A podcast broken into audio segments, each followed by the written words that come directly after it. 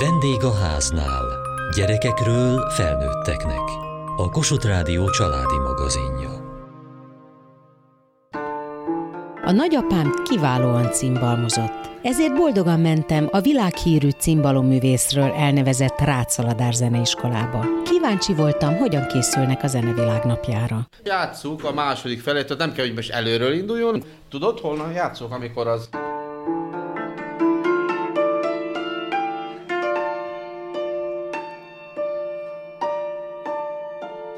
tehát amikor följössz ezzel... Innen légy szíves.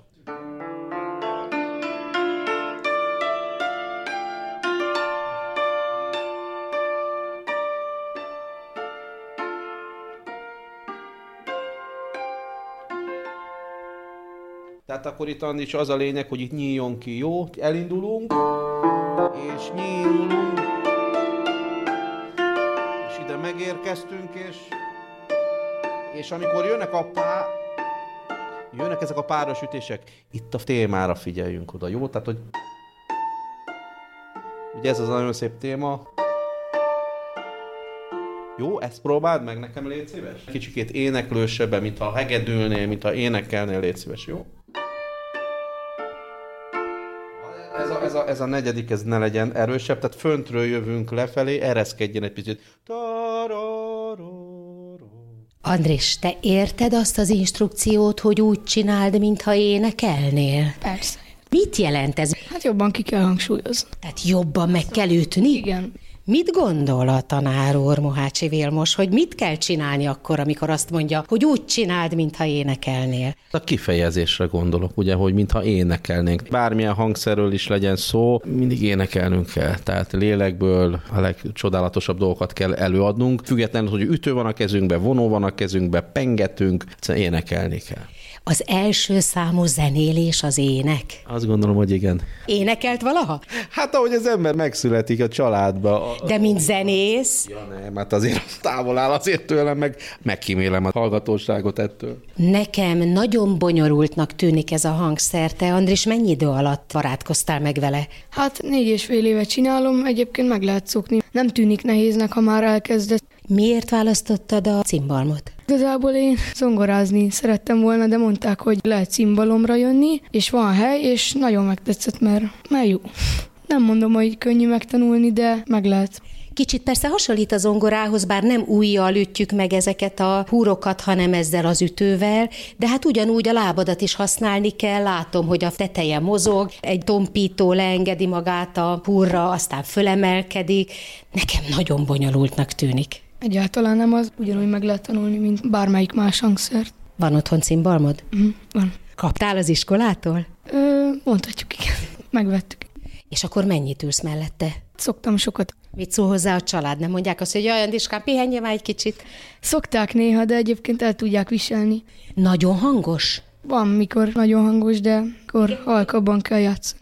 De ha becsukod az ajtót? Igazából a napalinkban van, van egy külön helyre, pont egy ilyen cimbalom alakú trapéz tér, és akkor oda tettük. És akkor, amikor gyakorolsz, akkor az egész család elmegy gyorsan vásárolni? Nem, nem, nem. Egyébként szeretik hallgatni. Dudolják is néha. Tanárúról látszik, hogy imádja a hangszerét. Ez így van. Cimbalom talán meg annyival különlegesebb és sokszínűbb a zongorától, hogy közvetlenül én nyúlok a húrokhoz. Attól függ, hogy milyen érzéssel, például milyen vattázású verővel szólaltatom meg. Tehát azt gondolom, hogy nagyon-nagyon sok szint ki lehet hozni a cimbalomból. Igazi magyar hangszer, tényleg egy, egy hungarikum. És van egy felfutása most, ennek örülök is. Ha valahol, akkor a Rátszaladár zeneiskolában kell tanítani cimbalmot, ugye? Így van, így egyetértek. Ő egy hihetetlenül tehetséges és híres cimbalmosunk volt. Ez a név, ez kötelez. Pontosan így van. A cimbalomra klasszikus zenét ő hozta be. Mert hogy addig inkább népzenét játszottak rajta. Népzenét, cigányzenét. És hát vitte a világba a hírét. Pontosan, mert ő is egyébként cigányzenészként került Párizsba, és ott fedezték fel, ott jöttek össze olyan zeneszerzőkkel, akiknek feltűnt ez a csodálatos hangszer, Stravinsky, és akkor ő is írt műveket cimbalomra. Jól látom, hogy ott szemben ki van téve a falra a képe, de hát miért is ne lenne? Maga hogy talált rá a cimbalomra? Zenész családból származom, édesapám, nagypapám is mindeketen cimbalmosok voltak. Nem biztos az, hogy tehetséges lesz az ember egy zenész családban. Igazából az ember elkezdi tanulni, akkor rájön, hogy ennek is megvan azért a maga logikai felépítése, és mind bármely más hangszert meg lehet tanulni.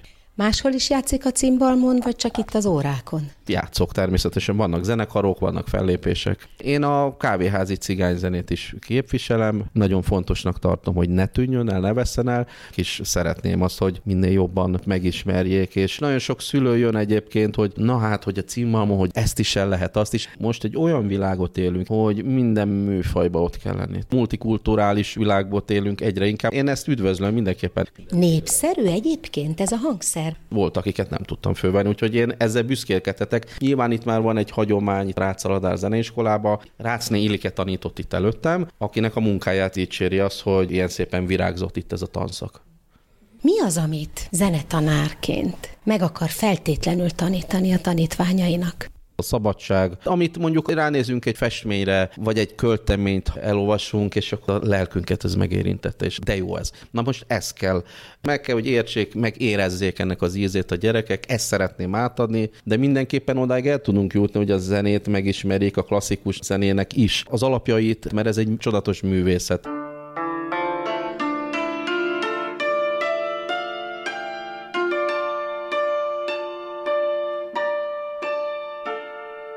Zójomi Árpád, a Rácaladár Zeneiskola igazgatója. Sok köze van a zenéhez zene iránti szeretetemet megörököltem megboldogult édesapámtól, és a testvérem is énekelt. Jó magam úgy zongoráztam, aztán orgonálni is megtanultam. Bartók Konziba szolfés szak elvégzése után a Liszt Ferenc Zeneművészeti Egyetem énekzenetanár karvezetés szakára kerültem, és itt végeztem Horváth Gábor, illetőleg Kutnyánszki Csaba növendékeként. Édesapja énekelt, a testvérem milyen hangszeren játszik? tanult hegedülni, illetőleg tanult vadászkürtölni, de ő is inkább az éneklést szerette, és a Szent István Oratórium kórusba énekelt. Énekeltek otthon hárman? Volt erre példa, egy unokatestvérem esküvőjén énekeltünk egy köszöntőt hármasba. Hárma három fele voltunk sokszor, úgyhogy ritkán tudtuk, hogy összehozni. Ez egy régi zeneiskola. Van-e üzenete annak, hogy Rácsaladár nevét vették föl? Számos üzenete van. Egyrészt van egy fesztiválunk, amely egy nagyon régi hagyomány. Ezen kívül a országos verseny három évente iskolánkba kerül megrendezésre, és azt hozzá kell tennem, hogy a cimbalom oktatás az amúgy is egy különlegesség, mert nem minden zeneiskolában van. Rácz Attiláni Ilike vezette a cimbalom tanszakot, 2019-től pedig Mohácsi Vilmos tanár úr tanítja a cimbalmosokat. Azt gondolom, hogy nagyon jó kezekben van a tanszak. Nagyon sokféle hangszert tanítanak. Van olyan, ami nem lehet maguknál tanulni? most hirtelen nem is jut eszembe ilyen, lehet tanulni például népzene területén citerát. Ugye a klasszikus zene területén szinte mindent meg lehet találni, és ezen kívül van lehetőség például jazz szaxofon, vagy jazz dob, jazz zongora tanulására is. Népszerű a hangszer tanulás? Vannak olyan hangszerek, ahol a Táncsics utca végéből állnak sorba. Tehát nagyon népszerűek vagyunk. A létszámunk olyan 850-900 fő között szokott mozogni. Ugye azt tudni kell, hogy iskolánk elsősorban zeneiskola, emellett még lehetőségük van grafika tanulásra is. Alapfokú művészeti iskola már nagyon régóta ez ő nevünk. Nem profi zenészeket nevelünk, hanem koncertrájáró közönségre van szükség. Ezt már Kodá is megmondta. Természetesen majdnem minden évben küldünk növendéket középiskolába, sőt van olyan növendék, aki tovább tanul, sőt a nevelőtestület 20%-a az volt növendékből áll.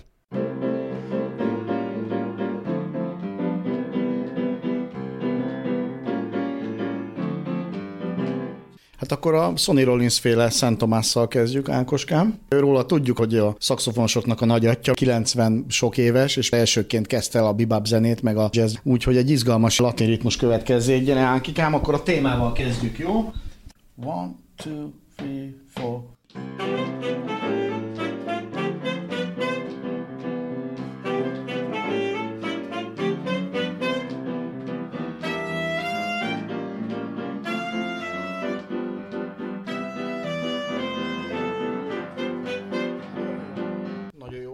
Egyébként.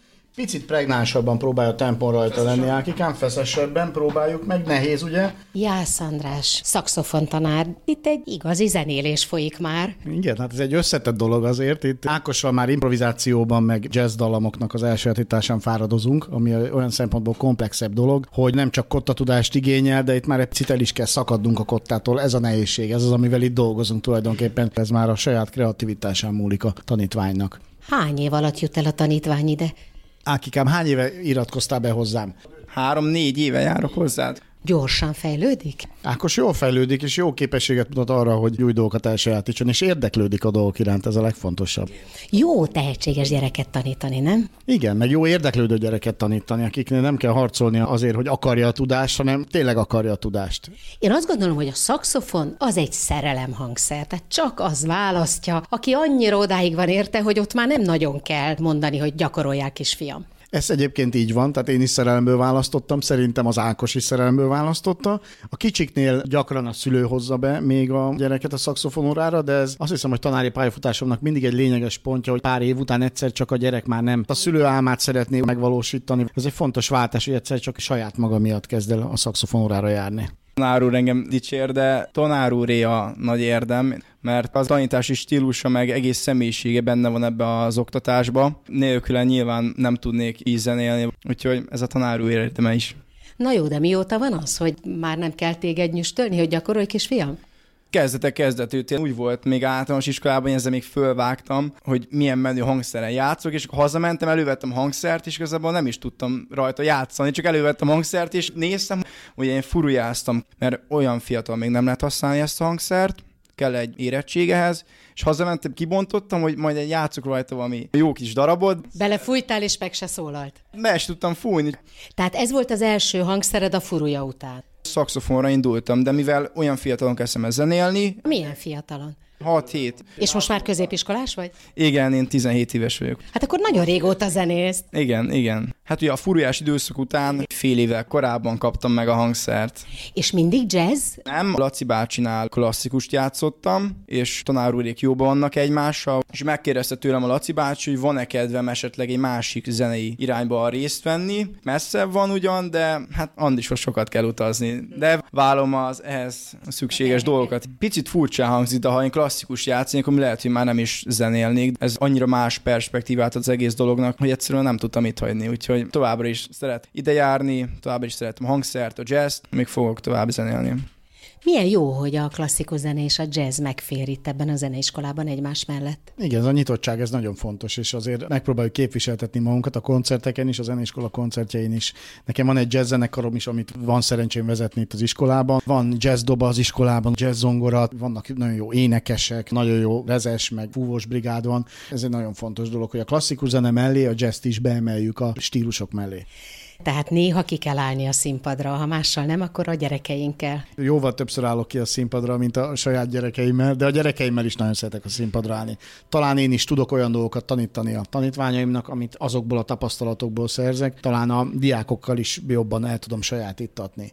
A legfontosabb cél, hogy abban az egy órában, amíg nálam vannak, addig elfelejtsék a világ egyéb dolgát, és csak egymásra és a zenére koncentráljunk, hogy jól érezzük magunkat abban az órában, amikor a zenére foglalkozunk. Ezek nagy szavak, hogy szeressük a zenét, de a zenét úgy lehet szeretni, hogyha van 60 perc, amit jó egymás társaságban eltölteni, van miről beszélni. Ákossal jóval több közös témánk van, mint a zene. Szeretjük az órákat, a jó parfümöket, a sportot, szeretjük a szabadidős tevékenységeket. Nyilván ezeket is át kell beszéljük, mert ezek az érzetek, amiket az ember az élet egyéb területén szerez, ezeket az improvizációban felhasználjuk. Tehát, hogyha az Ákosnak vidámabb napja van, akkor jobban tud teljesíteni ebben a dologban is. Ha esetleg valami más dolog foglalkoztatják, akkor meg kell keresnünk azt a dolgot, hogy éppen mi foglalkoztatja.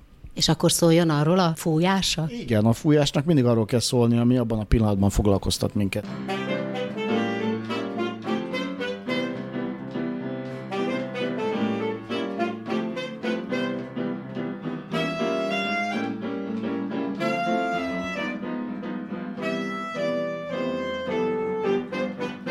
Miért kell a zenének világnap? Solymosi Tari Emőke zenetörténész.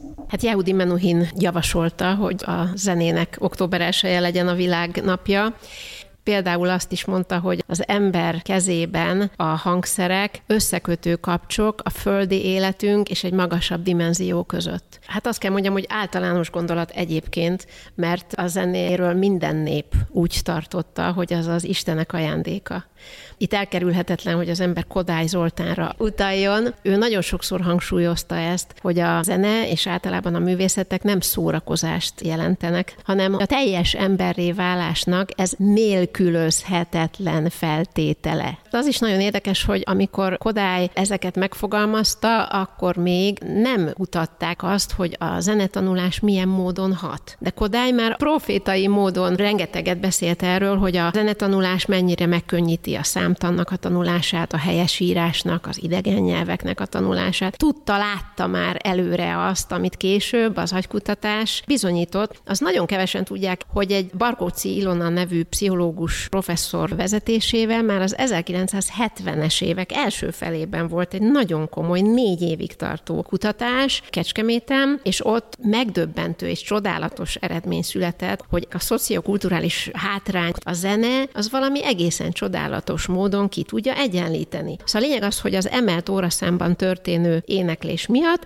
magasabb teljesítményre is képesek voltak egy idő után. És hát ugye a Magyar Tudományos Akadémia elnöke, Frank Tamás, ő egy nemzetközi hírű agykutató, azt mondja, hogy az lesz kreatív, akinek a belső világa, lelki világa, érzelemvilága gazdaggá válik. Annak fog valami új dolog eszébe jutni egy adott problémáról. Ő az, aki kreatív lesz. Többek között ezért 18 éves korig az egész oktatás középpontjában kellene, hogy álljon a művészettel való nevelés. Ugyanis az agynak a megfelelő struktúrájának a kialakítását ez segíti legjobban. Erősen hangsúlyozza, hogy kerámiázzanak, énekeljenek kórusban, játszanak hangszeren, mert az egy önkifejezés, az mind emel minket. Kodály például azt mondta, hogy ha nem ültetjük el a zene magvát a legzsengébb korban, később hiába próbálkozunk vele, ellepte a lelkeket a gyom hogyha őt egész kicsi korától kezdve rendszeresen magával tudja ragadni a magas művészet, hogyha engedjük egyáltalán, hogy találkozzon ezzel, akkor ez önmagától fog kialakulni, hogy ő fogja érezni, hogy mikor az életének milyen szituációjában milyen zene az, ami segít neki, amire éppen akkor szüksége van. Már az sem mindegy, hogy az anya mit ad tovább a gyereknek.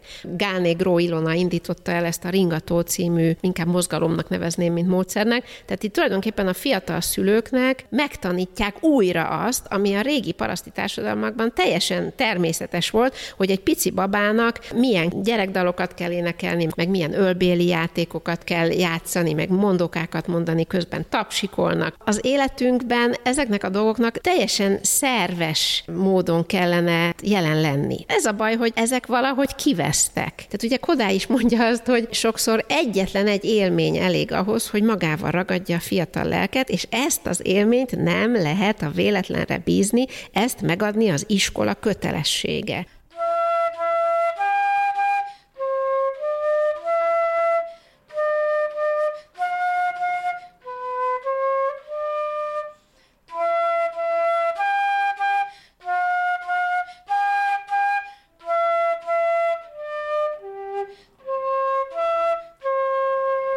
Nagyon szép volt, arra kell majd figyelni, hogy a levegővételeket is mindig tartsd be. Jó, egy picit játszunk még egyszer az elejéből?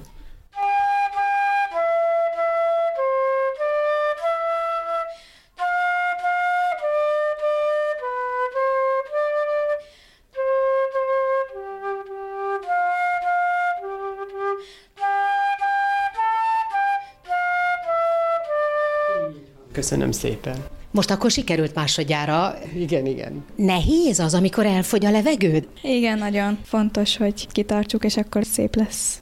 Lehet egyébként fejleszteni a tüdőt azzal, hogy minél tovább tudjál játszani? Igen, kitartott hangokkal. Mennyit lehet ezzel talán ő fejlődni? Sokat lehet vele fejlődni, de mindenféle más gyakorlatot is szoktunk az órán használni. Lufit is fújunk például. Nagyon sokféle módja van, hogy fejlődjünk. Harmadik éve tanulod a fuvorát. Én úgy érzem, hogy ez nagyon jól megy már neked. Hetente háromszor előveszem és gyakorlak fél órát. Mi a nehéz a fuvolában? A fogások, a ritmusra figyelni kell egyszerre, a szájtartásra, hogy mindig fönt legyen a fuvola, és hogy jól álljunk, mert az is nagyon fontos, meg a levegővétel is. De te egy igazi zenés családból származol. Igen, apukám klarinétozott és ide járt, húgom is zongorázik, és anyukám is zenélt. Akkor van olyan, hogy együtt négyen leültök, és valami kamara zenét játszotok? Hát igen, volt már. Most mi egy nyolcadikos vagy, mindjárt jön a középiskola. Meddig akarsz fuvolázni? Hát még jó sokáig szeretnék, én nagyon szeretem a fuvolát, meg a zenét is. Ezt akarod csinálni, nagy leszel? Hobbiból szeretném csinálni. Teljesen felüdít, olyan különleges hangszer és olyan szép. Szoktál-e koncertre járni? Igen, szoktam, apukám sok helyre viszel koncertre. Van kedvenc zeneszerződ? Mozart talán, meg Bach, aki szerintem nagyon jó. Kaló Katalin fuvola tanárnő. Nagyon jól fúj már ahhoz képest, hogy harmadikos. Bori nagyon ügyes kislány, és ő a fuvola előtt elég sok évet furujázni tanult, aztán úgy gondolta, hogy egy másik hangszert is kipróbálna, és ez lett a fuvola. Mennyire népszerű hangszer a fuvola? Nagyon nálunk minden évben a felvételiken nagy tumultus van, úgyhogy szerencsére sok gyerek szeretne fuvolázni. Szeret tanítani?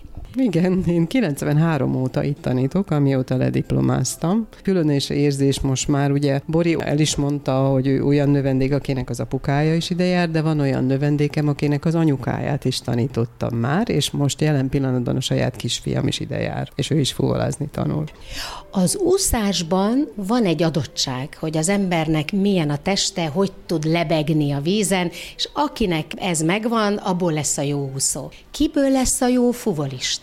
Előre soha nem lehet megmondani, de egyébként az úszás az egy szuper kiegészítő mozgása a fuvolázáshoz, úgyhogy én ezt mindig szoktam javasolni. De például az, hogy jól mozogjanak az ujjai, az zongorához az kell, a fuvolához nem kell? Mindenképpen kell, és ugyanúgy a két kezünket kell tudni függetleníteni, de erre is van nagyon sokféle jó kis gyakorlatunk, amivel ezeket megtanuljuk. 68 óta létezik itt ebben a kerületben zeneiskola, tényleg mindig sok növendékünk van. És van elég hangszerük is, mert ugye ami nagyon drága, ha hangszert meg kell venni a szülőnek. Igen, szerencsére egy elég szép hangszerparkja van a zeneiskolának, és a Kodály hangszercsere program keretében nemrég kaptunk még hangszereket ehhez, és aztán a nagyobb nagyobb növendékeknek pedig a szülők meg szokták venni a hangszert, úgyhogy így meg tudjuk oldani.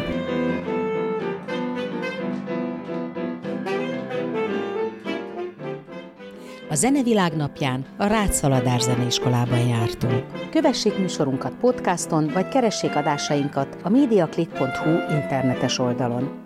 Műsorunk témáiról a Kossuth Rádió Facebook oldalán is olvashatnak. Elhangzott a vendégháznál. A szerkesztő riporter Mohácsi Edit. A gyártásvezető Mali Andrea, a felelős szerkesztő Hegyesi Gabriella.